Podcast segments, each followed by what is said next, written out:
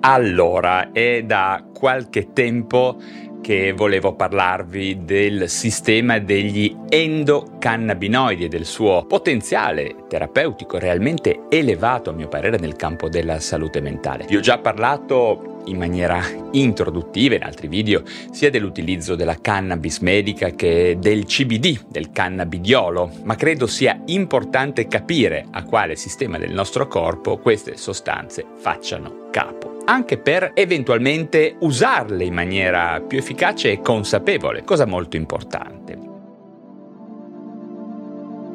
Vi ricordo che questo video è sponsorizzato da NatureCan, azienda leader in Europa e nel mondo nel campo dell'integrazione naturale, sia sportiva che per il benessere. NatureCan fornisce prodotti a base di CBD, cannabidiolo provenienti da filiere biologiche controllate e certificate di massima qualità. Vi ricordo subito il mio codice sconto Valerio20 con cui ottenere sempre il 20% di sconto sull'acquisto di prodotti a base di CBD. Ma in fondo al video poi vi consiglierò il miglior prodotto da acquistare a mio parere. Ma adesso iniziamo effettivamente a parlare di sistema degli endocannabinoidi e del loro rapporto con la salute mentale.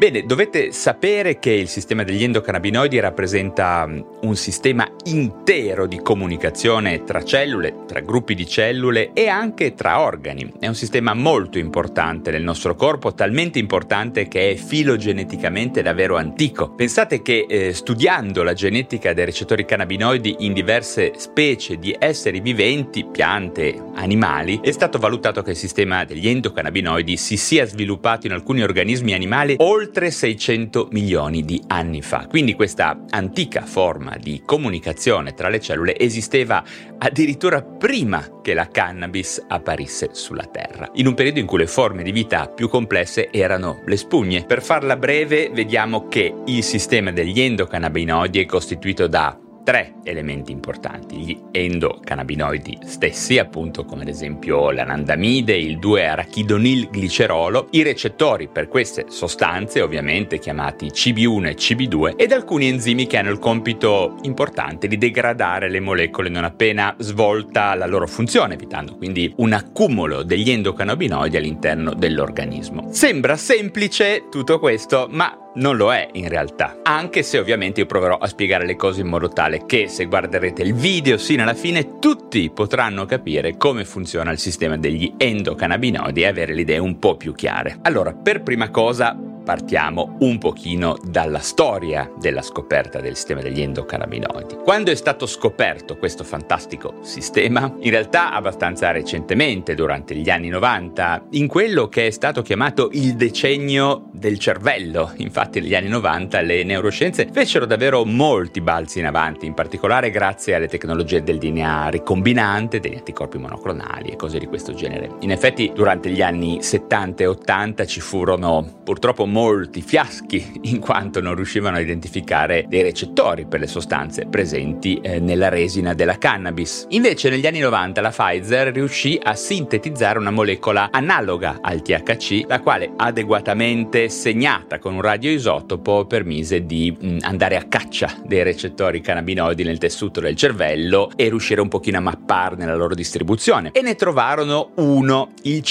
CB1, e videro che era distribuito in diverse parti appunto del cervello che collaborava in diverse funzioni chiave del nostro organismo. Ad esempio lo troviamo nell'ippocampo dove ha luogo la memoria, nella corteccia frontale in cui si svolgono molti processi cognitivi, nell'ipotalamo in connessione con il senso di fame, nell'amigdala in relazione al controllo emozionale, ma anche nel cervelletto e nei gangli della base in relazione al movimento fisico. È interessante notare che il controllo centrale delle funzioni cardiovascolari e respiratorie non è sotto il controllo dei cannabinoidi, neppure in maniera indiretta, motivo per cui non si ha un sovradosaggio letale, non si può avere tecnicamente un sovradosaggio letale e al contrario ad esempio di benzodiazepine, alcol e oppioidi. In ogni caso fu nel 1990 che la dottoressa Lisa Matsuda annunciò di aver sequenziato il recettore per il THC, di averlo clonato e di averlo denominato appunto CB1. E da questo punto tutta la comunità scientifica iniziò a chiedersi il motivo della presenza di questi recettori per i cannabinoidi che sono naturalmente presenti dentro di noi. Che significato hanno? Possibile che ci siano sostanze simili al THC di conseguenza prodotte dal nostro stesso corpo? Bene, la risposta arrivò circa due anni dopo, quando alcuni ricercatori scoprirono la presenza di cannabinoidi prodotti dall'organismo, ovvero di molecole di segnalazione molto diffuse nell'organismo umano che si legano agli stessi recettori sensibili al THC. Fu infatti nel 1992 che alcuni ricercatori, tra cui il famosissimo Raphael Mechulam, scoprirono una nuova sostanza che funzionava anche da neurotrasmettitore che chiamarono anandamide, un termine derivato dalla parola ananda che in sanscrito eh, significa beatitudine. L'anandamide era il primo di fatto endocannabinoide scoperto nella storia delle neuroscienze. Poi nel 1995 un gruppo di ricerca sempre guidato da Raphael Mechulam scoprì in parallelo ad un altro gruppo di ricerca giapponese un secondo endocannabinoide, il 2-arachidonil-glicerolo, spesso abbreviato con l'acronimo di 2AG, un endocannabinoide che non si lega solo ai recettori CB1 presenti in maggior numero nel cervello, ma anche ad un secondo tipo di recettori chiamati CB2. È stato quindi negli anni 90 che le basi scientifiche dell'utilizzo medicinale della cannabis hanno poi preso forma, quindi dopo molti secoli durante i quali la cannabis è stata usata come farmaco de facto in tutto il mondo e in ogni cultura, le cose poi hanno preso una piega più scientifica e si è iniziato a ipotizzarne il loro utilizzo in medicina. Ma torniamo ad una questione importante. Abbiamo visto che il sistema endocannabinoide è presente negli esseri viventi da circa 600 milioni di anni, che lo troviamo in pesci, rettili, mammiferi, uccelli, in tutti gli animali a parte gli insetti. Tutte queste informazioni portano a pensare che questo sistema di comunicazione debba svolgere delle funzioni realmente importanti. Infatti, in maniera molto sintetica potremmo affermare che il sistema degli endocannabinoidi sia essenziale per i processi di adattamento al cambiamento dell'ambiente, ai cambiamenti ambientali e per i processi relativi alla riproduzione. Insomma, due aspetti davvero nodali dell'evoluzione, no? Potremmo affermare quindi senza paura di sbagliare che i cannabinoidi promuovono l'omeostasi, diciamo l'equilibrio degli organismi viventi, promuovendo appunto la comunicazione a livello cellulare e di organo. Tratta di un sistema in grado di modulare delle attività fondamentali degli organismi, quali mangiare, riprodursi, dormire, controllare lo stress e addirittura promuovere la capacità di dimenticare eventi traumatici. Potremmo pensare al sistema endocannabinoide come ad una rete di protezione che collabora con il sistema immunitario, quello endocrino e vari altri sistemi fisiologici e neuronali per il mantenimento dell'omeostasi globale dell'organismo, cioè dell'equilibrio. Ma come avviene di fatto tutto questo processo in apparenza davvero molto complesso. Allora, gli endocannabinoidi sono molecole che vengono prodotte sulla base delle variazioni delle condizioni esterne e attivano i recettori per trasmettere dei segnali alle cellule, così da permettere a loro di innescare poi una risposta finalizzata al mantenimento dell'equilibrio interno, rimodulando, come dicevamo prima, tanti altri sistemi interni. Le prime due molecole di questo sistema che sono state scoperte, come detto prima, sono state l'anandamide e il 2-arachidonilglicerolo Pablo. 2AG che dicevamo poco fa, che sono quindi native nel nostro organismo e vengono rilasciate, potremmo dire, su richiesta, in base alle condizioni esterne. Poi una volta eseguita la propria funzione, gli endocannabinoidi vengono distrutti per evitare un accumulo. Il secondo elemento del sistema è costituito appunto dai recettori CB1 e CB2 che si trovano nella membrana di diversi tipi di cellule, cellule anche molto diverse. Ormai sappiamo che i CB1 sono presenti soprattutto nelle cellule cellule nervose del sistema nervoso centrale e sono distribuiti, come accennavamo prima, soprattutto nella corteccia, nell'ippocampo, nell'amigdala, nei gangli e nel cervelletto. Hanno innumerevoli funzioni, ma soprattutto sono da mettere in relazione con ehm, la funzione del movimento, le funzioni cognitive complesse, l'apprendimento, la regolazione emotiva, la memoria e un po' le emozioni in generale. Una minima parte dei recettori CB1 sono presenti anche nelle cellule di polmoni, muscoli, organi riproduttivi, fegato, e nel sistema cardiovascolare. I CB2 invece sono presenti principalmente a livello periferico, quindi nella parte più periferica del corpo, ovvero nelle cellule di ossa, milza, eh, colon, pancreas, nel sistema immunitario generale. In pratica i recettori dei cannabinoidi svolgono il loro compito di mantenimento dell'equilibrio regolando il rilascio poi di altri messaggeri che appartengono ad altri sistemi di regolazione, stimolando e inibendo la produzione quindi di molte altre sostanze. I recettori CB1, ad esempio, interferiscono con i neurotrasmettitori del nostro cervello per proteggere il tessuto nervoso dalla sovrastimolazione. In pratica, quando un neurone è molto attivo, ecco che attorno a lui vengono rilasciati endocannabinoidi che reprimono l'impulso di eccitazione e inibiscono il neurone stesso, almeno in parte. Inoltre, gli endocannabinoidi a livello centrale influenzano anche la plasticità sinaptica con modalità ancora non completamente note, consentendo però al sistema nervoso di modificare le connessioni tra neuroni e crearne di nuove. Invece i CB2 regolano in prevalenza l'attività del sistema immunitario di tutto il corpo, quindi i cannabinoidi endogeni sono anche immunomodulatori, svolgono un'azione antinfiammatoria potremmo dire e quindi indirettamente agiscono sullo stimolo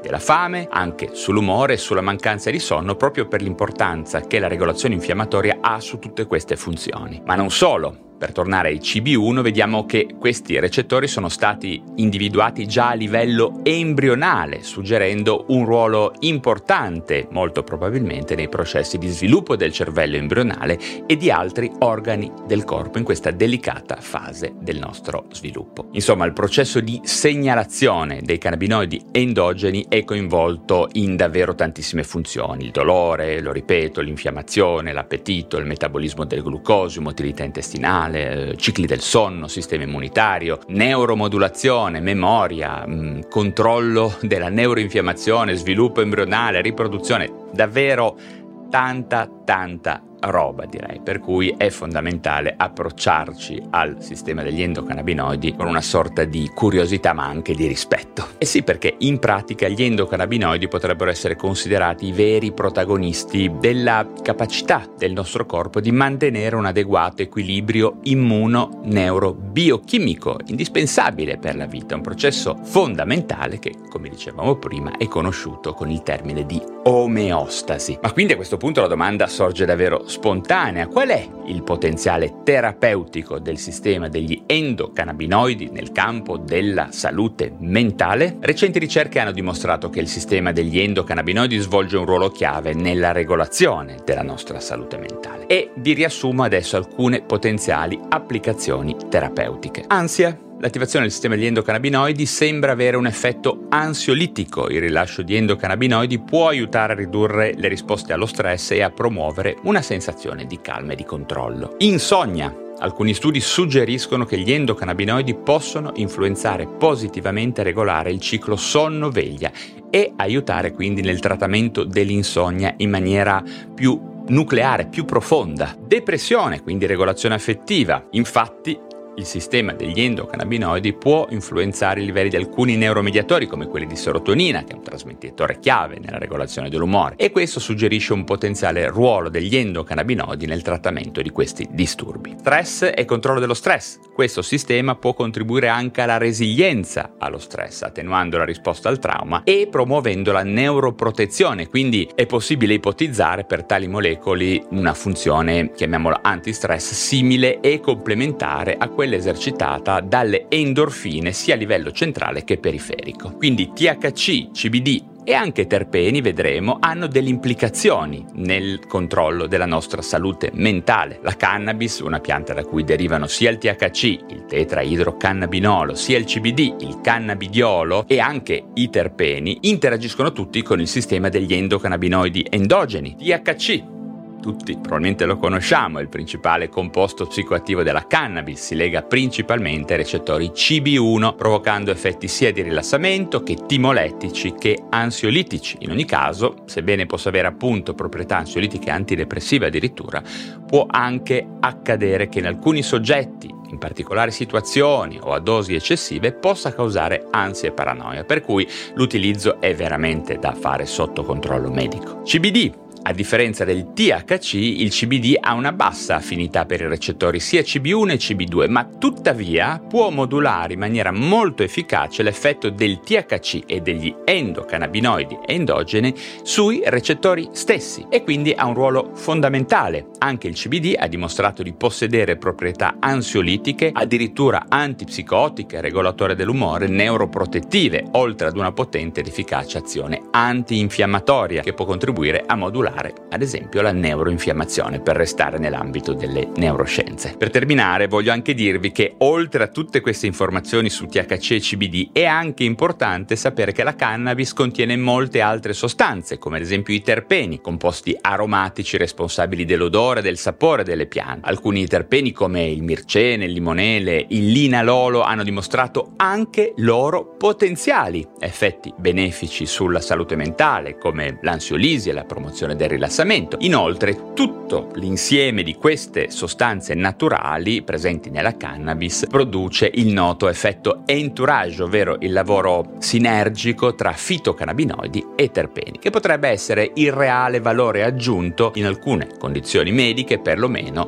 legate all'utilizzo in toto della pianta nativa, della cannabis. Ecco, come vedete il discorso è ancora lungo e meritevole di approfondimenti che verranno fatti, ve li farò e sono sicuro comunque che il futuro della cannabis medica sarà davvero interessante e vale la pena seguirlo con estrema attenzione.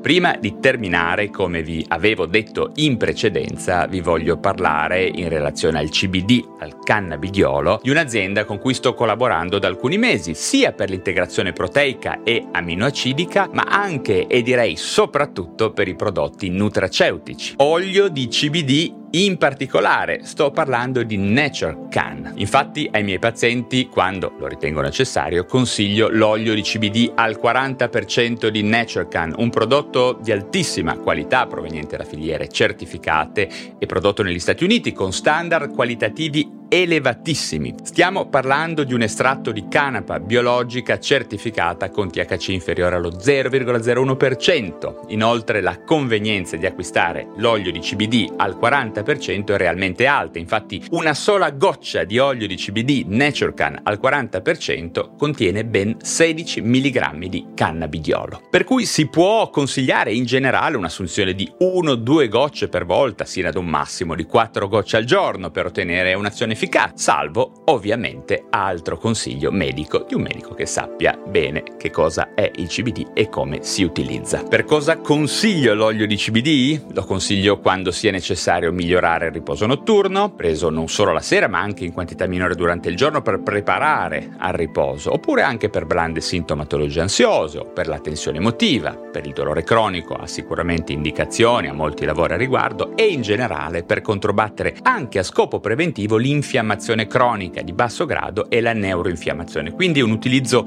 molto importante a 360 gradi per il nostro benessere psicofisico. Insomma, avete capito che io sono un vero fan del cannabidiolo e della Nature Can e lo trovo molto utile in ambito psichiatrico sia da solo che in combinazione con altri farmaci o altri prodotti nutraceutici. Ovviamente l'offerta di Nature Can nell'ambito del CBD, del cannabidiolo è realmente varia e completa. Personalmente io consiglio consiglio sia eh, l'olio di CBD al 10% o anche al 40%, ma anche le caramelle gommose senza zucchero che contengono 10 mg di CBD per caramella con assenza di calorie. E devo dire che in realtà piacciono molto a mia moglie. Vi ricordo quindi, come accennato all'inizio, che usando il mio codice sconto Valerio20 potrete ottenere uno sconto del 20% su tutti i prodotti NatureCan, anche se già scontati o già in promozione. Per cui affrettatevi e andate subito a dare un'occhiata. I link li trovate giù nella descrizione del video. Bene, e per finire ovviamente vi consiglio come sempre davvero di approfondire anche autonomamente questo argomento estremamente interessante e di farlo prima possibile perché il sistema degli endocannabinoidi porterà molte sorprese sorprese nel campo della salute mentale. Certamente per approfondire questi e molti altri temi, consigliarvi il mio libro più importante, PsyQ, che trovate solo su Amazon, andate a darle un'occhiata, vi piacerà sicuramente, basta che cerchiate Valerio Rosso oppure PsyQ solo su Amazon, mi raccomando, vedrete che troverete subito questo libro. Bene, Anche per oggi è tutto, se avete domande fatele giù in descrizione, se vi sono stato utile sostenete il canale con un bel like o con tutte le stelline che vedete se state ascoltando il podcast su Spotify. Iscrivetevi se vi interessano questi temi di medicina e salute mentale, ma ricordate che se siete dei veri fanatici delle neuroscienze dovete assolutamente abbonarvi al canale YouTube, avendo in questo modo accesso a centinaia di video esclusivi, video per soli abbonati e potete accedere come protagonisti, ovvero facendo domande direttamente alle live che farò sia da solo rispondendo alle vostre domande, ma anche con ospiti fantastici che come vedrete sono già stati presenti copiosamente sul mio ecosistema digitale. A questo punto vi saluto, ma come sempre ci si rivede presto per parlare di un nuovo argomento.